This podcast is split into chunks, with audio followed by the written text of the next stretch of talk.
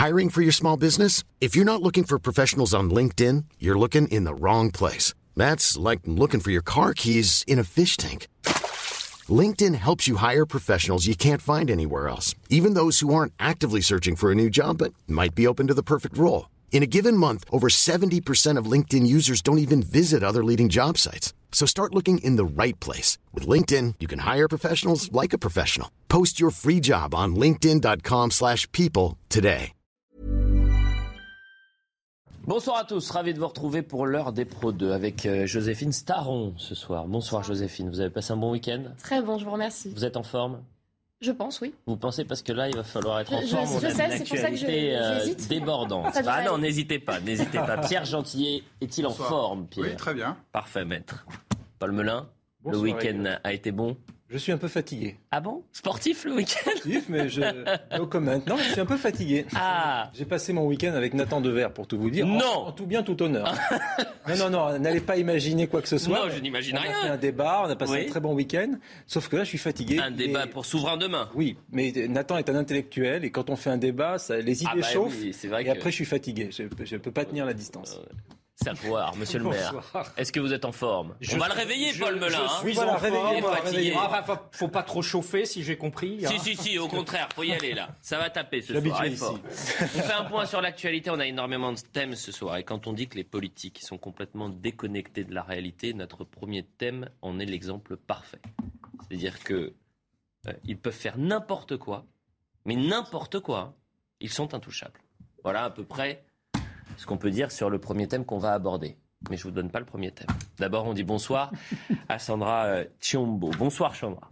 Bonsoir Elliot, bonsoir à tous. Dans l'actualité, ce lundi, États généraux de la justice, les syndicats de police et une dizaine de citoyens ont été reçus aujourd'hui par Gérald Darmanin et Éric Dupont-Moretti. Euh, Ce dernier souhaite alléger la tâche des magistrats, des policiers et des gendarmes. Demain, il recevra notamment les chefs de la Cour de cassation. Le ministre de la Justice souligne l'importance d'un bon fonctionnement du couple police-justice. On l'écoute.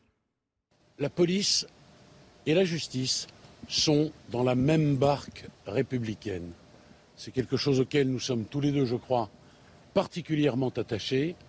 Nous avons besoin, bien sûr, j'ai besoin des forces de sécurité intérieure pour porter un projet qui est un projet de simplification.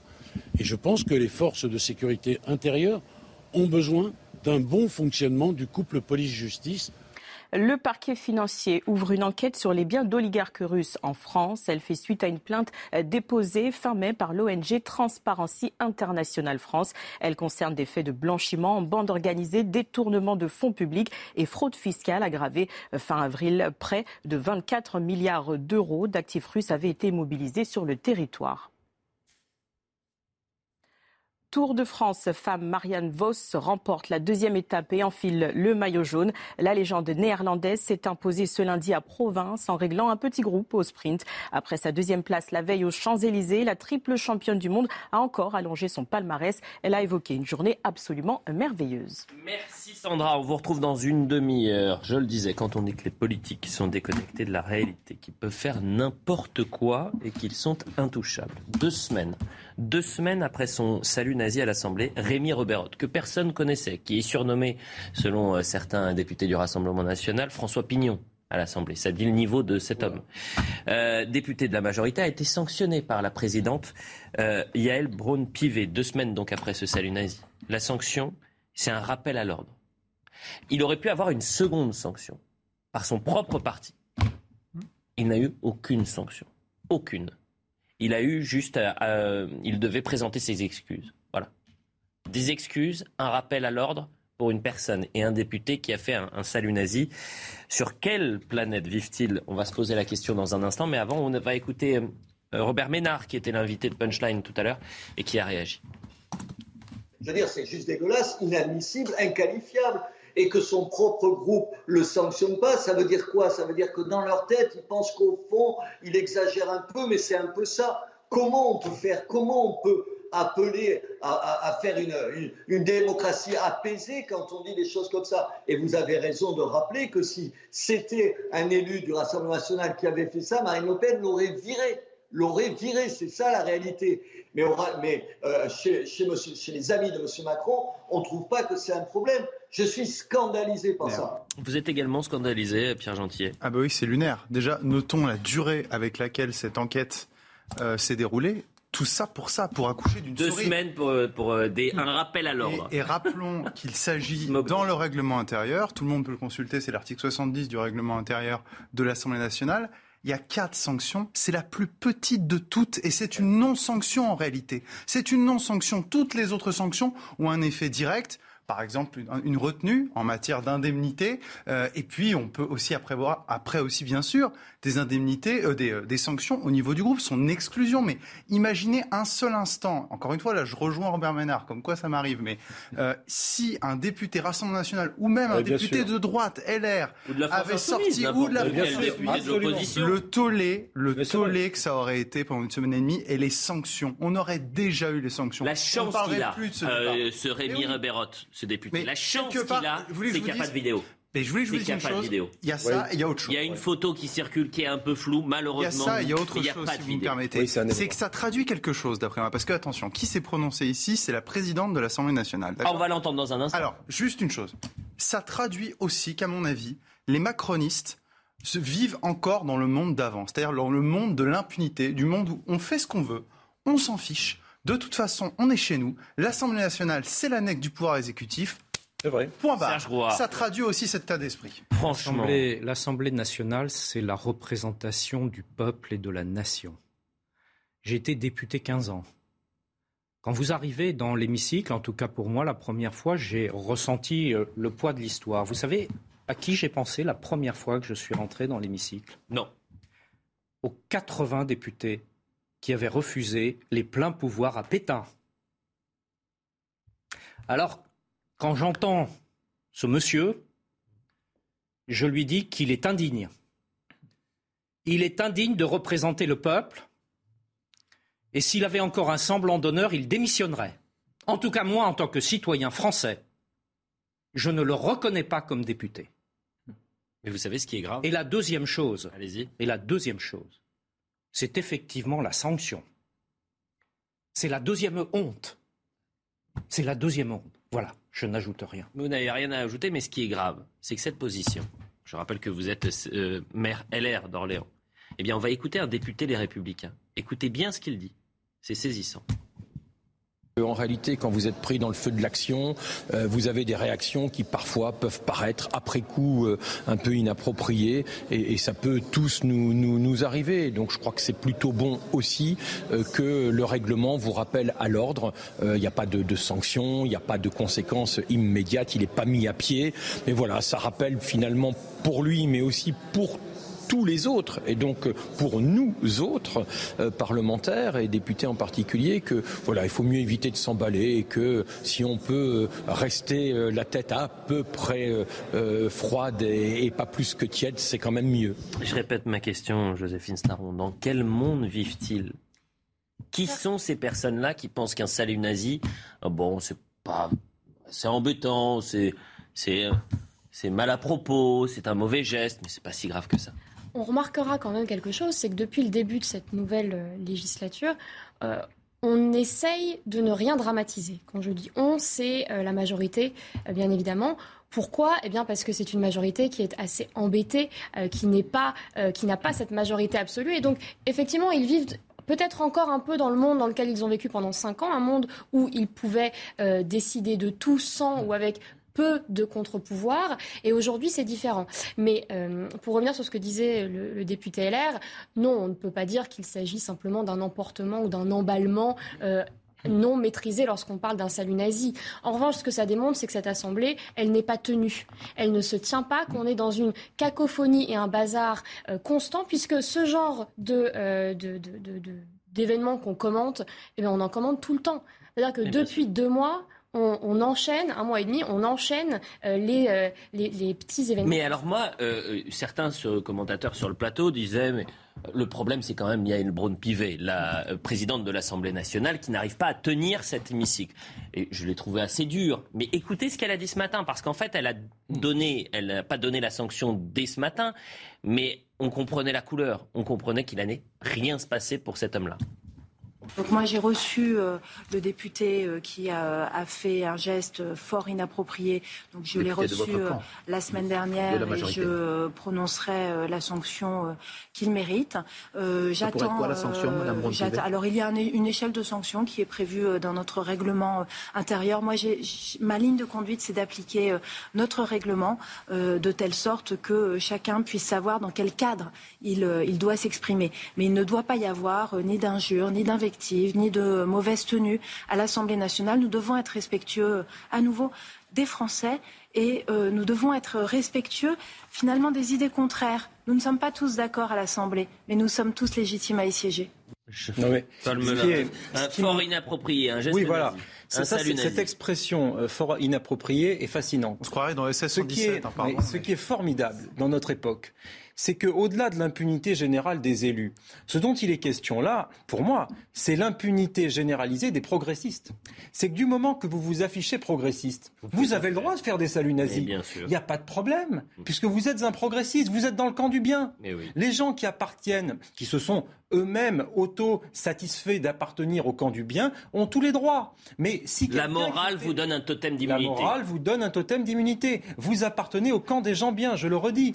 Donc c'est fondamental. Si jamais ce monsieur, effectivement, appartenait à un courant de pensée qualifié d'extrémiste par les mêmes macronistes qui se disent les raisonnables, comme dit monsieur Beaune, eh bien lui aurait été immédiatement cloué au pilori, sanctionné durement, aurait été contraint à la démission. Regardez même monsieur Ruffin avec son sweatshirt de football il a pris une sanction plus grave. Donc à l'Assemblée nationale, le sweatshirt de football est plus grave que le salut nazi. Et comment vous allez condamner Comment vous allez condamner lorsque vous êtes élu de la majorité? Comment vous allez condamner les euh, cris homophobes dans les stades, euh, les saluts nazis dans les stades bah, ou dans les manifestations. Quelle crédibilité vous allez avoir alors que vous-même, au sein de votre parti, dans votre rang, vous avez un député qui fait un geste nazi. On n'est pas en train de dire que c'est un antisémite ou que c'est euh, lui-même un, c'est un, délit. Mais c'est un délit. Mais attendez, juste une chose. Et vous, vous notez les mots de la bouche, j'allais vous le dire. Un téléspectateur vient justement de m'envoyer cet article de France Info. Enfin, vous pouvez retrouver cette information. Le 22 août, dans un stade, lors d'un match euh, lors d'un Nice-Marseille, un salut nazi. Ce salut nazi, le supporter a été condamné à un an de prison avec sursis, un an de prison avec sursis et trois ans d'interdiction de stade. C'est un délit. Donc comment se fait-il que pour un simple délit, comment voulez-vous que des citoyens normaux regardent au jeu de télévision et se disent voilà, il est parlementaire, c'est une petite tape sur la joue, va petit polisson, alors que les autres vont en prison, en tout cas prennent de la prison avec sursis. C'est pas n'importe quel parlementaire. Les parlementaires de la majorité présidentielle sont protégés. Souvenez-vous de ce parlementaire qui avait donné des coups de casque à un autre parlementaire. Il a été protégé du début à la fin par son groupe. Donc on a une espèce comme ça d'indulgence. Et, bon, bah, écoutez, c'est navrant et ça montre très très bien l'impunité qui règle quand, euh, vous êtes, si vous voulez, du bon côté du manche. Rappelons sa réflexion hein, qui était très maligne. C'était de dire j'ai fait un salut nazi parce qu'en face il y avait un salut nazi. Ça n'était absolument pas trouvé, prouvé, pardonnez-moi. Donc ça veut dire si tu en fais un, moi j'en fais un. on est dans la cour de récréation. Et puis pensez également aux électeurs. Mm, mm. Les électeurs, un, de ce, de ce député, Rémi Roberotte, qui doivent se dire, franchement, c'est là, je ne sais pas pourquoi j'ai voté pour lui.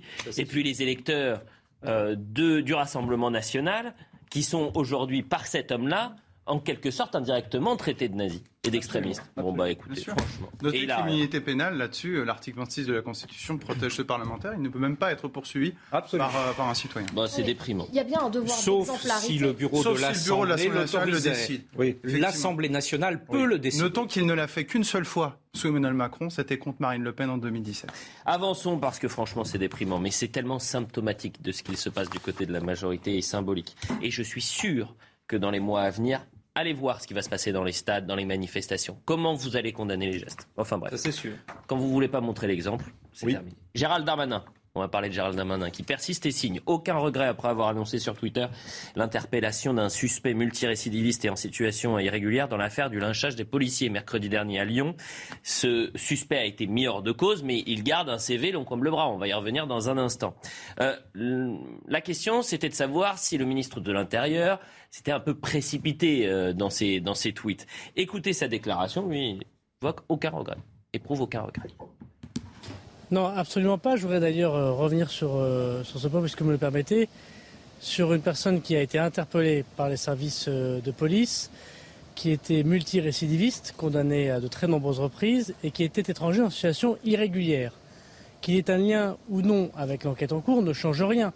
Cette personne n'est pas légalement sur le territoire national, ça veut dire qu'il n'a pas de papier. Depuis quasiment un an, nous cherchons à l'expulser puisqu'il a eu une QTF, un arrêté de conduite à la frontière depuis plus d'un an, et il était multirécidiviste.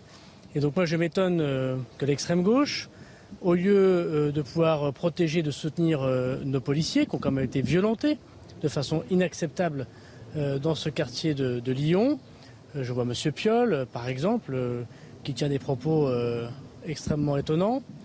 Euh, je m'étonne donc que cette extrême gauche préfère tenir du côté de ce délinquant étranger que du côté de, la police de manière générale. Il y a trois choses très claires. Soit les personnes qui commettent des actes délictuels ou criminels euh, sont euh, régulièrement sur le territoire national. Évidemment, c'est à la justice de les interpeller, de les condamner, éventuellement de faire des décisions de justice que nous respectons et que la police et la gendarmerie appliquent.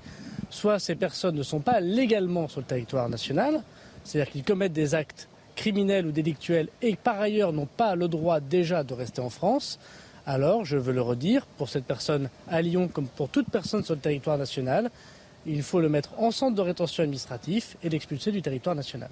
Bon, il a été, euh, dans sa globalité, le son est très long, mais je veux juste qu'on voit ses tweets d'hier, puisque voilà ce qu'il disait à midi euh, ce dimanche. Suite à l'inacceptable attaque contre les policiers, des opérations de police ont lieu. Un délinquant est euh, étranger. Il a été interpellé. Sur mon instruction, il a été placé en rétention et sera expulsé.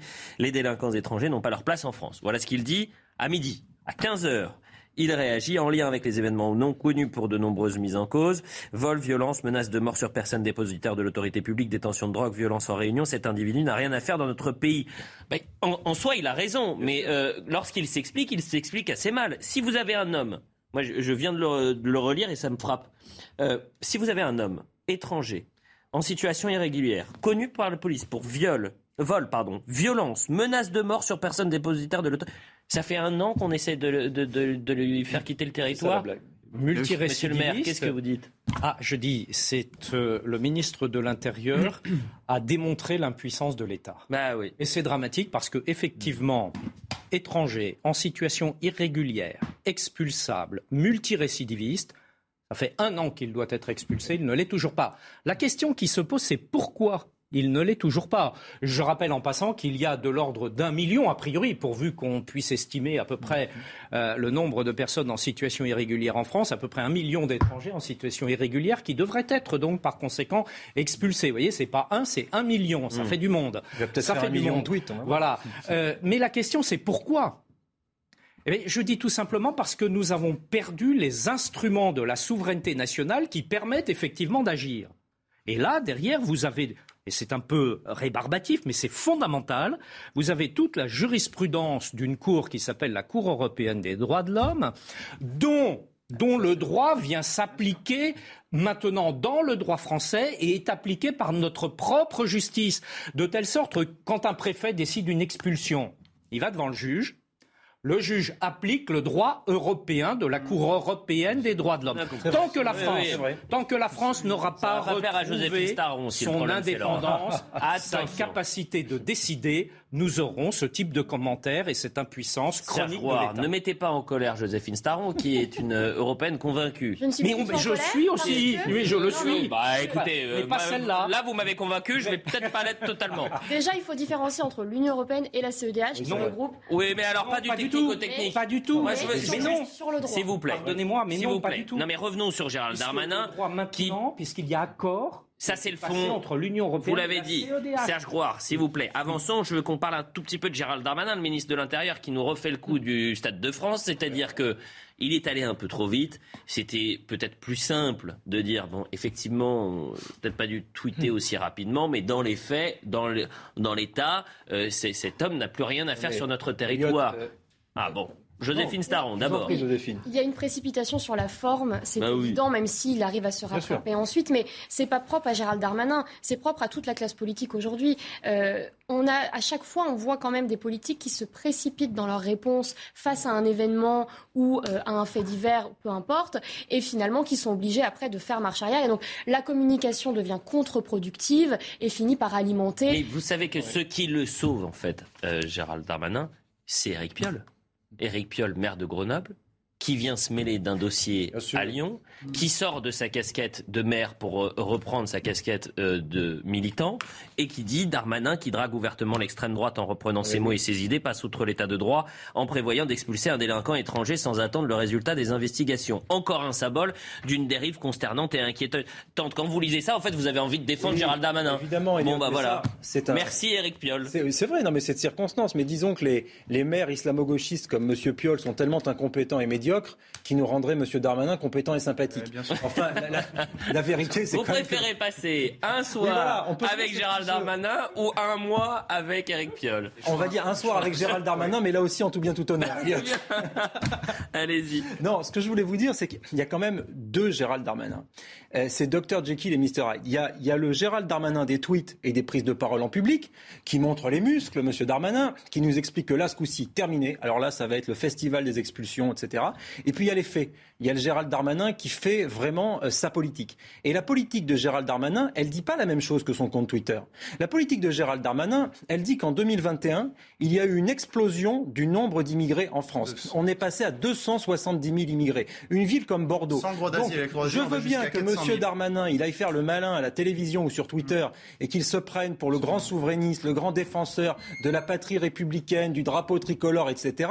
Mais dans les faits, il fait rentrer tout le monde et il y a 5% des OQTF qui ont été réellement exécutés l'année dernière. Je suis sûr Donc, que vous allez pouvoir dîner avec lui. Hein. Ça va être difficile. Écoutons Gérald Darmanin, vous faites la en fait, vous me faites la transition parfaite. Il parle de la politique migratoire, il parle de la délinquance dans le sonore que vous allez écouter, et en fait, circuler, il n'y a rien à voir. Tout se passe bien. Bah, On bosse bien en ce moment.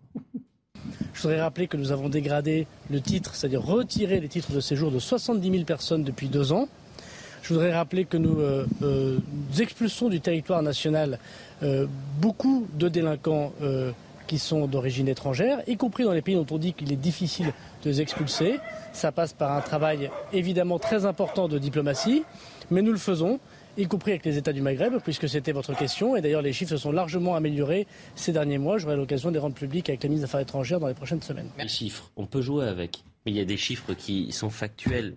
En 2019, je prends 2019 avant crise sanitaire pour éviter. Vous après, c'est pareil. Oui, bah, euh, c'est encore pire après. Obligation de quitter le territoire français. Regardez, 2019, 122 000 prononcés 14 000 exécutés. Alors j'ai fait le calcul, du moins il a été fait euh, par, euh, par, le ministère de l'Intérieur, ça fait 12% 2021, au premier semestre, 62 000 prononcés, 3 500 exécutés. Au premier semestre, on était à 5,6% Bon bah écoutez, qu'est-ce que vous voulez dire après? Non mais on se demande qui est ministre de l'Intérieur. C'est-à-dire que c'est ce que vous moi. disiez, Paul. Hein. non mais il y a deux ministres de l'Intérieur. Il y a le ministre de la constatation, puis il y a le ministre de l'échec.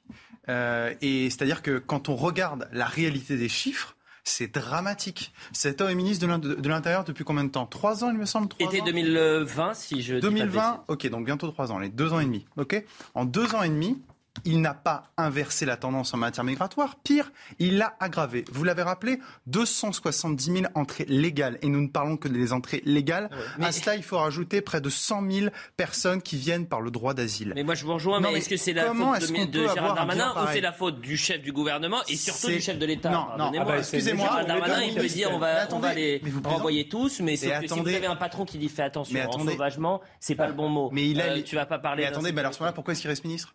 Ah bah ça c'est. Mais pourquoi est-ce qu'il reste ministre ça, j'en sais Non mais qui est, à la tête, qui est à la tête du ministère d'État Qui est à la tête des services compétents Qui est un mondialiste, un immigrationniste et un européiste convaincu qui quitte le gouvernement et qui fasse autre chose de ses journées. Mais simplement ce que montre ce débat quand même, c'est un, débat de fond, c'est sur le régalien. Régalien qui est quand même le domaine que le président euh, actuel pendant le dernier quinquennat a, peu investi. Alors il y a eu la crise des gilets jaunes, il y a eu la crise sanitaire, ensuite il y a eu la guerre en Ukraine. Mais là on démarre un nouveau quinquennat et on voit que les questions de sécurité et de justice sont au cœur de ces premiers mois de, quinquennat. Donc là, dans les années. Et oublié de son entretien le 14 juillet. Le régalien ne pourra pas être euh, omis cette fois-ci euh, dans le prochain quinquennat. mais c'est vraiment le trou noir de la politique macronienne. Mais Joséphine, avec une assemblée. Le 14 juillet, pendant une heure, il a l'entretien pour soi-disant fixer un cap. On va pas le dire tous les jours.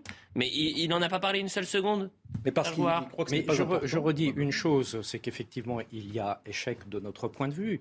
Mais je redis que la cause fondamentale, notamment en matière de politique migratoire, c'est que la France ne maîtrise plus sa politique migratoire. Mm. Depuis le traité de Maastricht, puis les autres traités européens, mm. progressivement, cette compétence a été transférée à l'Union européenne. Et la cerise sur le gâteau, c'est la jurisprudence dont je parlais tout à l'heure, et le lien qui a été fait très récemment entre la Cour européenne des droits de l'homme et l'Union européenne, de telle sorte que les droits s'entremêlent. Et le résultat, c'est que nous ne maîtrisons plus ni l'action, ni le droit. C'est un détournement de notre droit et typiquement ce que vous disiez avec la CEDH, j'allais ajouter que ce qui est souvent utilisé, c'est l'article 6 et 8, le droit de mener une vie familiale normale, qui est détourné et qui permet justement à des gens qui devraient être expulsés précisément de ne pas l'être. Si nous ne revoyons pas notre politique de droit individuel à tout prix, ce droit libéral qui tue, qui tue finalement l'efficacité de l'action publique mmh. et euh, du ministère de l'Intérieur, on ne s'en sortira pas et on continuera à faire les mêmes constatations. Et, et monsieur, de ce point de vue-là, monsieur Darmanin n'y est pour rien. Parce qu'il ne peut pas, il ne peut pas vraiment Il ne peut pas vraiment C'est une hypothèse. Il est, M. Darmanin, M. Macron sont tous d'accord sur cette délégation de ah, pouvoir que vous avez très justement expliqué sur la délégation de pouvoir que nous avons donnée à l'union européenne pour gérer le régalien pour nous. Je pense que la ligne Darmanin n'est pas la même que la ligne Emmanuel Macron sur la question de sécurité et d'immigration. Ou alors Gérald Darmanin, Gérald Darmanin depuis 92, enfin il était un peu au biberon en 92, mais depuis 92, il est très favorable à Maastricht et à ce qu'expliquait Serge Gouard avec beaucoup de justesse. Probablement que Frontex, par exemple, vous avez eu une interview assez passionnante du patron de Frontex avant qu'il ne démissionne. Mhm. Ça montre bien aussi l'état de tension, où le patron de Frontex, qui est le dispositif de surveillance de nos frontières européens, expliquait qu'il était en impuissance et qu'il était même vu et perçu comme un type d'extrême droite par les hiérarques européens parce qu'il ne voulait même pas entendre parler de la question des frontières. Et j'ai visité il n'y a pas longtemps à Bruxelles le musée de l'histoire européenne. On vous dit que frontière est égale répression dès la première porte. Donc le problème, il est idéologique et il est politique c'est que les hiérarques de l'Union européenne ne veulent pas entendre parler de frontières. La France a le pouvoir d'amener ce débat au sein du Conseil. Et oui, ben là, bon courage. Et les États ont ce pouvoir-là et elle serait secondée par l'Italie, par l'Espagne et, par l'Union. Ah, bien sûr, vous avez raison. Il n'y a aucune volonté de la part de Madame Europe de le faire. Joséphine Staron, on va juste écouter Jeanne Cancard qui nous fait un point sur l'enquête parce qu'effectivement, la guillotière et cette agression, vous aviez une cinquantaine d'individus qui ont, pris à partie des, policiers. Euh, aujourd'hui, l'enquête avance et un, un, nouveau suspect a été interpellé quasiment le même profil que le précédent. Regardez.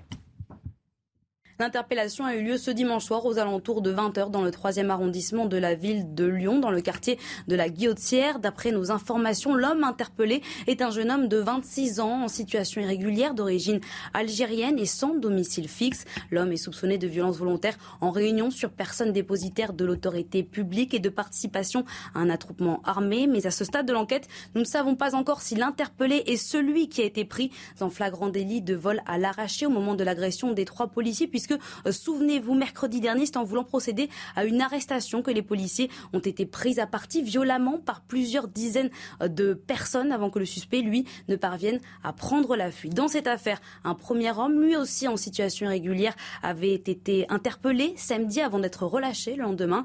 Pour cet individu déjà mis en cause dans d'autres affaires, Gérald Darmanin a d'ores et déjà demandé son expulsion du territoire national. Et il se pourrait que le ministre de l'Intérieur aille cette semaine à Lyon, à la Guillotière. On va partir en publicité dans un instant et je le dis aux téléspectateurs, on a une petite séquence euh, assez intéressante. Olivier Véran euh, qui parle de la gauche pastèque. C'est terrible. Ah oui. Aïe, aïe, aïe, aïe, La gauche pastèque. Sauf que cette expression, je ne sais pas s'il était au courant, mais elle était très appréciée par un certain Jean-Marie Le Pen. Et on va revoir la séquence, c'était en 1989. A tout de suite.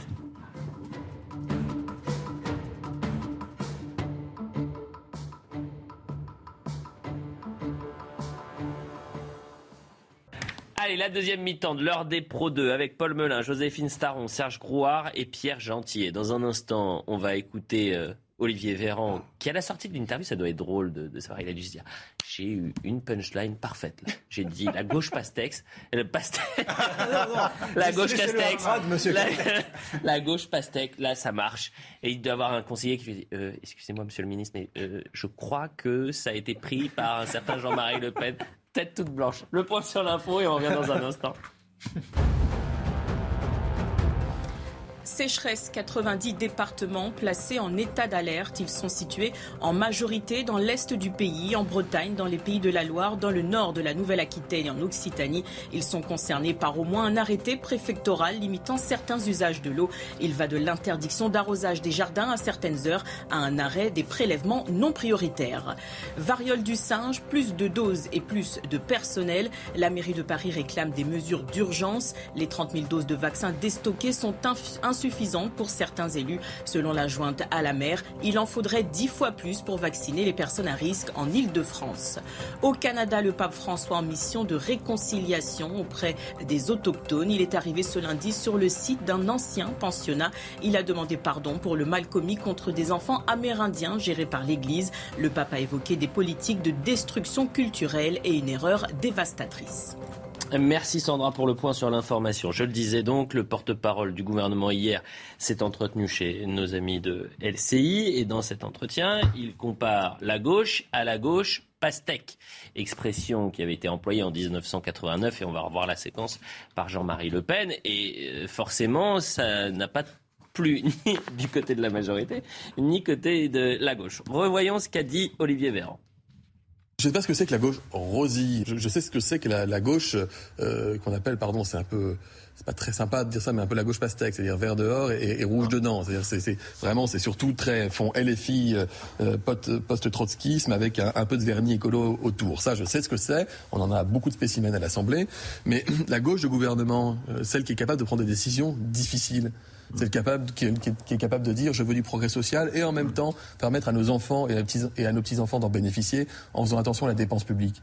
Et pour Rambobine 1989, Jean-Marie Le Pen.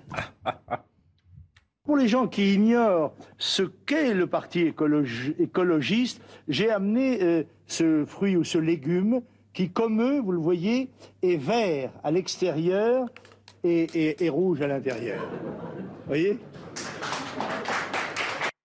Voilà pour Ça, c'était un extrait qui était quand même cultissime. Je m'étonne que M. Véran n'ait pas la culture politique. Qui Ou alors il l'a fait exprès. Je, je, je, ne sais pas. Vous croyez que c'était une séquence S'il a fait exprès, c'est qu'il a aucun sens politique. S'il n'a pas fait exprès, c'est qu'il a aucune culture politique. Après Pétain, l'extrême gauche va dire que c'est un clin d'œil adressé à l'électorat d'extrême droite. On va tout entendre. Oui, oui, là il va.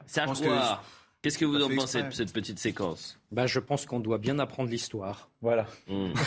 voilà. Après, d'accord. Après, je, je, ne pense Cela pas étant, que, parce que Jean-Marie Le Pen l'a dit nécessairement que c'est faux. Je, je pense que d'autres. On va aller sur le fond dans un instant parce que bah oui, il n'a pas raison en quelque sorte. Merci, parce que je pense que d'autres l'ont dit aussi. Hein. Moi, je l'ai souvent entendu. On l'a tous entendu cette expression de Canapé Flores. Oui, mais je suis pas sûr qu'un porte-parole du gouvernement soit le mieux placé pour employer ce type d'expression et surtout pour avoir une attitude, que ce soit envers la gauche ou envers d'autres partis politiques, qui soit assez condescendante et méprisante pour leurs électeurs, parce qu'on est dans une situation déjà politiquement tendue, avec énormément de clivages politiques, et là, c'est en rajouter une. Eh ben, moi, j'ai envie de lui dire bravo, parce que finalement, sur le fond, est-ce qu'il n'a pas raison, Olivier Véran, pour une fois d'ailleurs? Alors, je vais vous étonner, Elliot, et il a partiellement raison. Bah, parce que, les, attendez, les Verts c'est plus compliqué que ça. Vous ne ah pouvez bah. pas résumer la gauche contemporaine en France.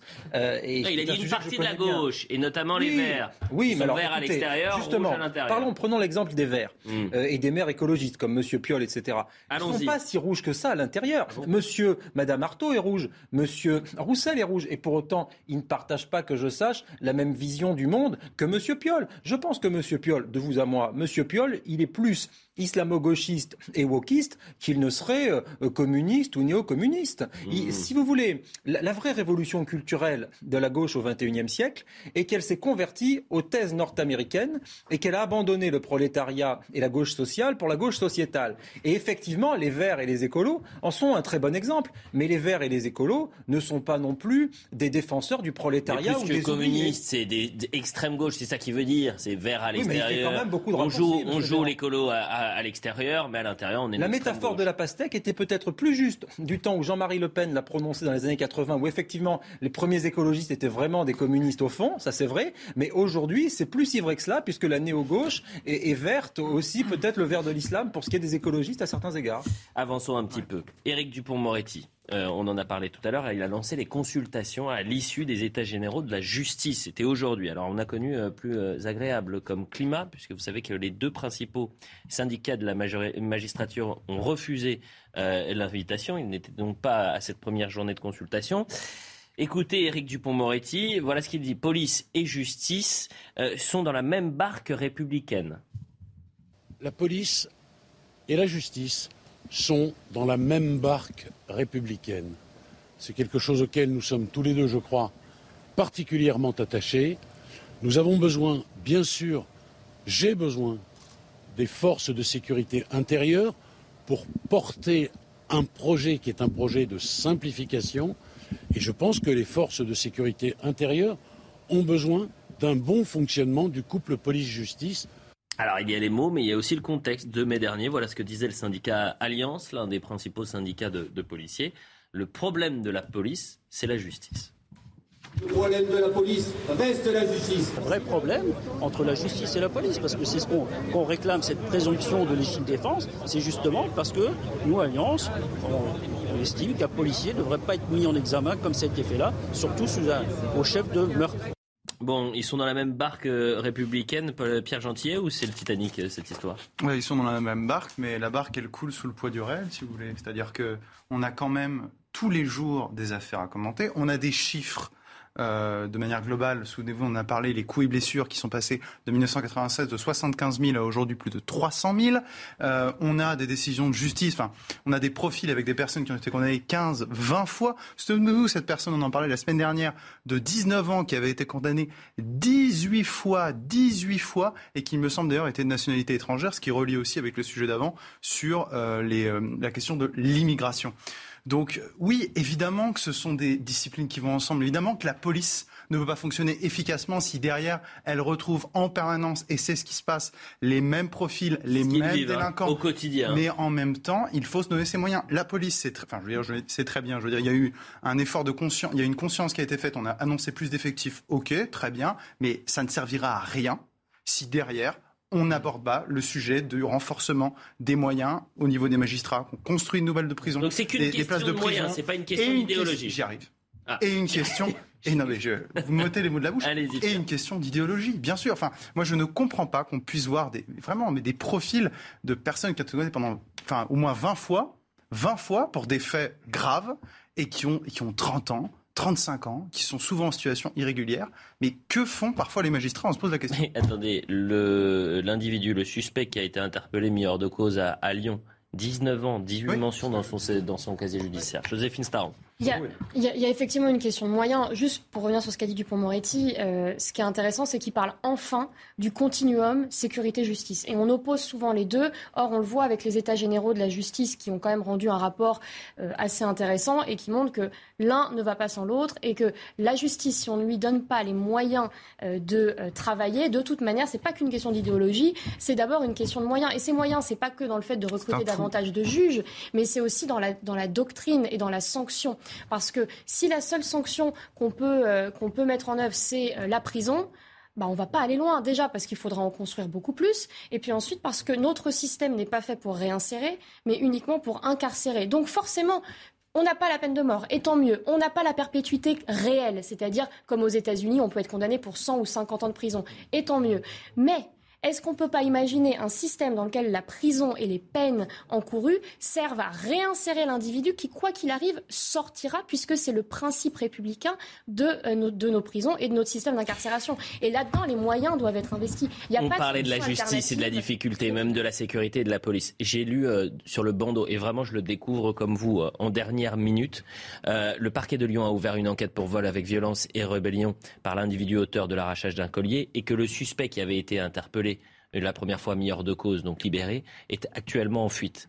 C'est-à-dire que cette personne qui, selon le ministre de l'Intérieur, devait quitter le territoire parce qu'il avait un CV ah euh, judiciaire long comme le bras, eh bien cet individu est actuellement euh, en fuite. On y reviendra peut-être dans un instant. Mais bien sûr. rattrapé par le réel. Robert Ménard, sur la lenteur de la justice, je vais demander aux, équipes euh, en régie de, de, nous donner deux, trois informations et on terminera par ça. On écoute Robert Ménard. Ce n'est pas dénoncer le laxisme des juges qui nous fait avancer. D'abord parce que ce n'est pas vrai que tous les juges sont laxistes, mais ce qu'il nous faut faire, c'est faire que la justice soit rendue, je ne sais pas si plus fluide, ça me semble du baratin quand j'entends les ministres expliquer ça. Ce qu'il faut, c'est qu'elle soit moins lente, plus rapide. Quand vous mettez au civil des années avant d'obtenir satisfaction, et quand des gens constatent que des, des types ont été arrêtés et qu'il a fallu deux, trois ans pour qu'ils soient condamnés, c'est insupportable. La lenteur, la lenteur de la justice, c'est ce qui décrédibilise la justice. C'est vrai, il y a un problème de crédibilité, euh, Serge Groard, concernant la, justice, et on l'a vu, hein, plus de 70% des Français Bien sûr, jugent qu'elle n'est elle est pas assez efficace. Elle est, elle est, considérée comme n'étant pas assez efficace, mais il y a des raisons objectives à cela. Et ce qui me navre dans les discours que j'entends, y compris euh, des ministres, et surtout des ministres en l'occurrence, c'est qu'on enfonce les mêmes portes ouvertes depuis des années et des années, voire beaucoup plus, sans apporter les vraies réponses aux problèmes qui sont pourtant parfaitement connus. Il suffit d'écouter notamment euh, les magistrats il suffit d'écouter les policiers, il suffit d'écouter en fait les gens dont c'est le métier qui le connaissent bien.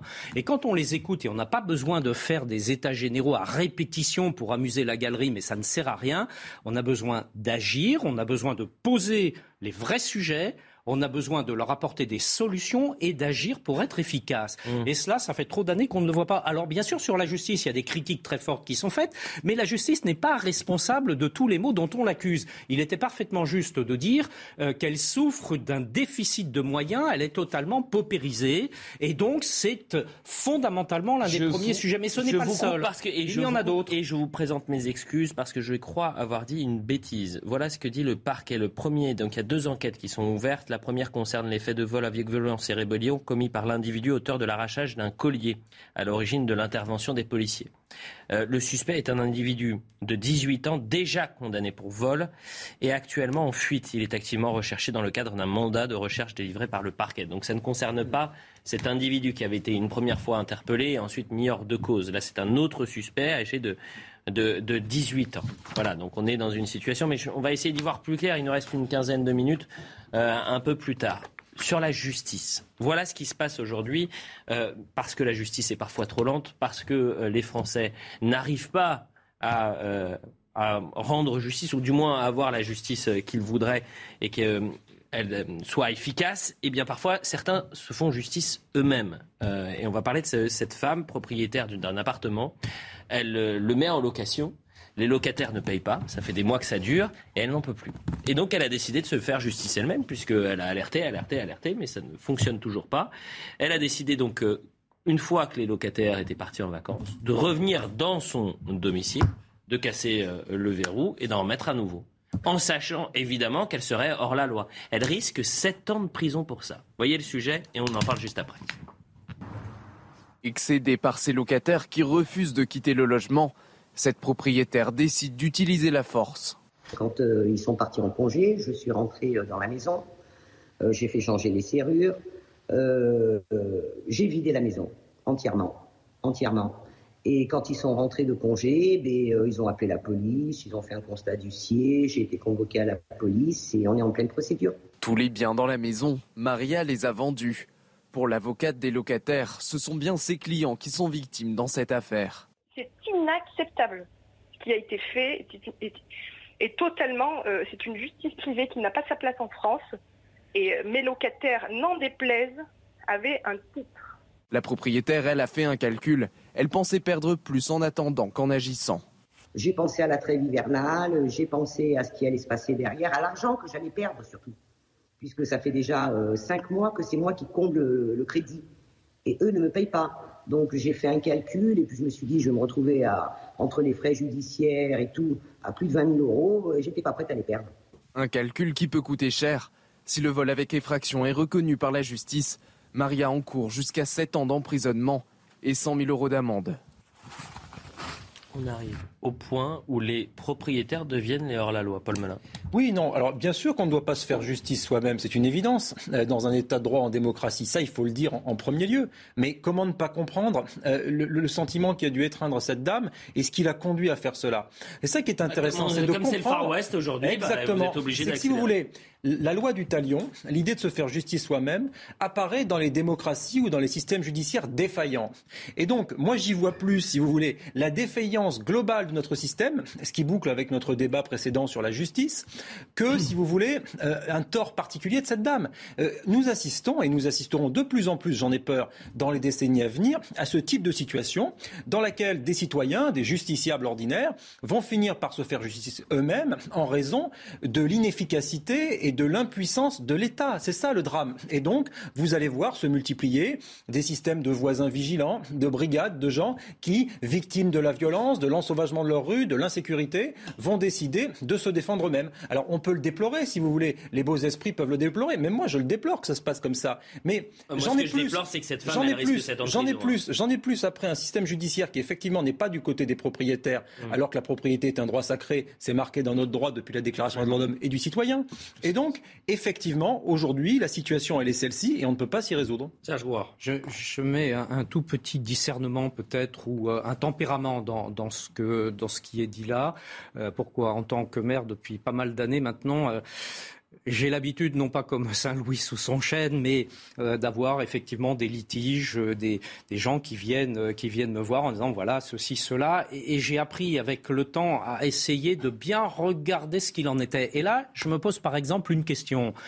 S'agit-il d'un squat ou s'agit-il de locataires, j'allais dire indélicats et, même choquants, qui ne payent pas le loyer auquel, cas, auquel cas, la situation, la situation est très différente. Depuis combien de temps ne payent-ils pas le loyer? Y a-t-il des procédures? Et y a-t-il y a des assurances aussi? Parfois, je, je, ne dis pas que je souscris à tout ça. Hein. Oui, bien sûr. C'est pas ce que je dis. Vous êtes en train de dire, Monsieur le Maire, qu'il ne faut pas payer ses loyers. Mais je non, je suis pas en train de dire ça. On est d'accord. J'ai un loyer que je dois payer le 5 que je ne payerai pas grâce à vous. C'est Monsieur le Maire de Orléans qui m'a dit de pas le payer. J'ai vraiment déformé mon propos. Jamais. Je, reprends tout. Je ne me permettrai pas. Non, mais vous avez raison qu'il faut faire attention. Je, dis attention sur ce type de situation-là. Mais encore une fois, on peut comprendre aussi quand il y a des squats, parce que mm. ça j'en ai vu, des squats où des gens depuis des mois et des mois, des propriétaires, mm. qui ne gagnent pas grand-chose, qui ne vivent que avec un petit pécule et le loyer qu'ils récupèrent mm. et qui ne récupèrent plus rien, qui se voient le logement complètement pourri par le squat, effectivement, euh, là je, je comprends qu'il y ait scandale. Allez, pour terminer, il nous reste 5 minutes. Je veux qu'on parle un peu des Jeux Olympiques. Vous savez qu'il y a le slogan des JO 2024 qui a été euh, dévoilé aujourd'hui. Vous l'avez Paris. Ah oui. Non, c'est pas, ça. Euh... Vous l'avez pas? Si, euh, attendez. Euh, Allez, essayez d'ouvrir grand les yeux pour le trouver. Oui, ah bah oui. Ouvrons grand les yeux. C'est un jeu de mots. Ouvrez les jeux. Non. Ouvrons grand les jeux. Ouvrons grand oui, ouvrons grand les. Mal lu, ouvrons grand les jeux. Regardez la séquence, elle est très sympa. C'était sur Twitter, annoncé à 18 h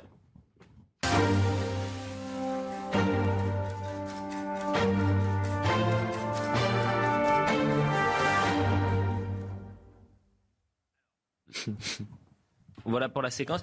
Elle est un peu plus longue, je le dis aux téléspectateurs. Elle fait 1 minute 38 très précisément. Il y a plein d'images, des belles images de sport. Je ne sais pas pourquoi on a gardé celle-ci. Les 5 images pas la partie la plus transcendante. C'est vraiment la partie la, plus zéro qu'on puisse avoir de cette vidéo, je le dis aux téléspectateurs. En revanche, plus sérieusement, ce qui est important, c'est la sécurité de ces Jeux Olympiques. Est-ce qu'on va être capable euh, de sécuriser ces JO Et l'enjeu est immense pour la simple et bonne raison que euh, vous avez évidemment le fiasco du Stade de France qui est dans tous les esprits, mais là vous avez des centaines de milliers euh, de touristes qui vont euh, converger vers la capitale, que le monde aura les, yeux rivés sur Paris, et il y a une cérémonie d'ouverture qui n'est jamais vue dans l'histoire, c'est-à-dire qu'elle sera sur la scène. Mathieu Devez nous explique tout. Premier objectif affiché par l'Elysée, sécuriser la cérémonie d'ouverture prévue sur la Seine. 6 km de parcours, plus de 160 embarcations et 600 000 spectateurs attendus sur des quais transformés en gradins. Pour cela, l'État prévoit un dispositif exceptionnel, mais ce dispositif sera connu seulement lorsque la scénographie sera définie. Deuxième sujet majeur, c'est celui de la sécurité privée. La France prévoit près de 18 000 agents mais si ces agents privés ne sont pas recrutés, l'État s'engage à mettre à disposition du personnel militaire. D'ailleurs, l'opération Sentinelle sera renforcée. C'est une opération militaire de lutte contre le terrorisme. Elle a été lancée au lendemain des attentats de janvier 2015. On annonce également un renforcement de la sécurité maritime et aérienne. La Marine nationale sera mobilisée pour les sites marins. On sait que des épreuves comme la planche à voile notamment auront lieu à Marseille. L'armée de l'air, elle, devra protéger certains sites. Dernier point et non des moindres, le renforcement de la cybersécurité. L'Elysée se prépare à des attaques. Par exemple, lors de la précédente édition au Japon, près de 4 milliards de cyberattaques auraient été recensées. Les Jeux Olympiques de Paris débuteront le 26 juillet et se termineront le 11 août 2024. Serge Roy, on a le temps ou là finalement c'est vraiment une course contre la montre et un compte à rebours un peu trop inquiétant? C'est l'image de la France qui est en jeu, donc on n'a pas le droit de l'échec, mais on a l'obligation de l'ambition. Moi, je ne participe pas à cette logique de dire on va réduire, on va faire moins. Non. Ou alors ce n'est plus la France. Hmm. Et je ne sais plus où, l'on est. Si sur un événement de cette ampleur-là, on est incapable finalement de l'organiser. Donc Vous êtes prêt à sortir le chéquier? Parce que faites attention, aujourd'hui on dit 7 milliards, je crois, de budget. Hmm. Allez-y. Hein. Après, c'est un autre sujet de savoir ce que coûtent les, Jeux Olympiques. Ah mais, je vais, vous donner un, exemple quand même aussi. Et, vous savez, moi, sur les questions de sécurité, je suis extrêmement, j'allais dire, euh, rigide et rigoureux. Euh, mais tout de même, on a eu euh, ce week-end le Tour de France à Paris. Oui. Il y avait un monde fou, j'y étais. J'y étais moi aussi. Bon, ah bon, rue, de, rue de Rivoli. J'étais où Rue de Rivoli. Ah, j'étais pas loin. Ah bah. Moi, j'étais pas loin. Je vous ai cherché, je vous ai pas vu. Bon, euh, le Tour de France s'est parfaitement bien passé. Donc, on ne va pas non plus. Il faut être extrêmement rigoureux. Mais on ne va pas non plus tomber dans une psychose qui ferait qu'on ne fait plus rien dans ce pays-là et qu'on donne raison d'ailleurs oui. à ceux qui peuvent vouloir nous empêcher de le faire. Pierre Gentil. Si je puis me permettre, là j'ai vu effectivement les annonces de votre journaliste en matière de sécurité. J'en suis presque à me demander s'il ne faudrait pas des Jeux Olympiques tous les ans à Paris, parce que peut-être finalement que la sécurité euh, va être assurée correctement cette année-là, ça va nous donner envie d'avoir Jeux Olympiques comme ça. Je vais me dire, tiens, il y a les Jeux Olympiques cette année, je peux aller dans les quartiers nord de Paris, il n'y aura pas de difficulté. Euh, donc en fait, on voit que ça devient un enjeu précisément grâce à ce que vous disiez, c'est-à-dire le fiasco du Stade de France. Donc moi j'ai envie de me dire, mais il y a une telle pression que finalement l'exécutif va peut-être enfin mettre de l'ordre dans les quartiers nord de Paris et dans le sud du 93. Donc après tout, pourquoi pas, c'est pas si mal, mais c'est dramatique qu'on en arrive là, parce qu'en fait ça traduit quoi? Ça traduit le fait qu'on a un problème, c'est une évidence de le dire, d'insécurité dans ces quartiers, enfin dans ces quartiers, dans Paris et dans le nord de Paris, dra et partout, mais là en particulier parce que c'est là où il y a les JO, dramatique. Oui, mais c'est dramatique qu'on en arrive là. faire, cher Pierre, c'est que je ne sais pas si en 1889 quand la France a organisé l'exposition universelle et qu'on a inauguré la Tour Eiffel, le Moulin Rouge, etc., s'il y avait un tel déploiement de force. Il y avait peut-être des supporters anglais à cette époque-là. Peut-être des gens de Liverpool déjà, sait-on jamais. Mais en tout cas, ça révèle l'état de tension profonde, de violence et d'ensauvagement de nos sociétés contemporaines en France, mm. quand on en est rendu à un tel dispositif de sécurité, ah, juste pour que ça se passe à peu près bien. Non mais attendez, moi, je, moi vous savez... Il y a une menace terroriste, et effectivement, il y a une insécurité. Je ne jamais à parler d'insécurité et à dire qu'il faut plus de moyens, etc. Mais permettez-moi juste de dire ma tristesse à en être arrivé là. Moi, je rêverais d'un pays, euh, si vous voulez, dans lequel on serait en paix et on n'aurait pas besoin de mettre. On vit pas dans le monde de oui, oui. Pour le coup, excusez-moi, il y a une menace terroriste qui est très élevée. Et, et, je, suis, je, suis, tout aussi inquiet par la, petite délinquance que euh, par euh, la menace qui est terroriste, qui est très importante. il y a eu 50 vous alerter sur ce qui a fait que, sur les 5 depuis des décennies, on en est rendu là parce que la violence est devenue incontrôlable. Le mot de la fin avec vous, Joséphine Staron. Je vous remercie. ce qui est certain, c'est qu'au moins l'épisode du Stade de France, on dit à toute chose malheur est bon, là ce sera peut-être le cas, cet épisode-là, il aura permis de montrer les failles, les énormes failles des dispositifs euh, publics en matière de sécurité. Et ce que vous le disiez, monsieur le maire, euh, c'est l'image de la France qui est en jeu.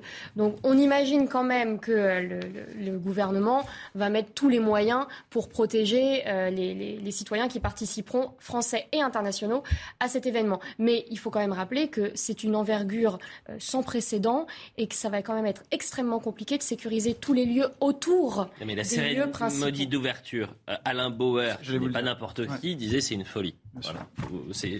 Faut l'entendre aussi de dire. Mais attendez, il y a plein de projets fous qui ont permis de faire la France ce qu'elle est euh, aujourd'hui. Mais il l'a dit, il a alerté en expliquant que c'était une folie. À voir. C'est déjà terminé. C'est allé vite ce soir. Pas vu le temps passer. Est-ce que vous avez passé une bonne soirée? Excellente, Elliot. Comme tout le temps avec vous. Merci. Pierre Gentil, tout allait bien? Excellent. Bon. À la réalisation, Gérald Ventura. À la vision, Mélanie. Au son, Philippe. Anthony Rodriguez, Lucas Pusutil et Corentin Brio à la préparation. Et on se retrouve dans un instant.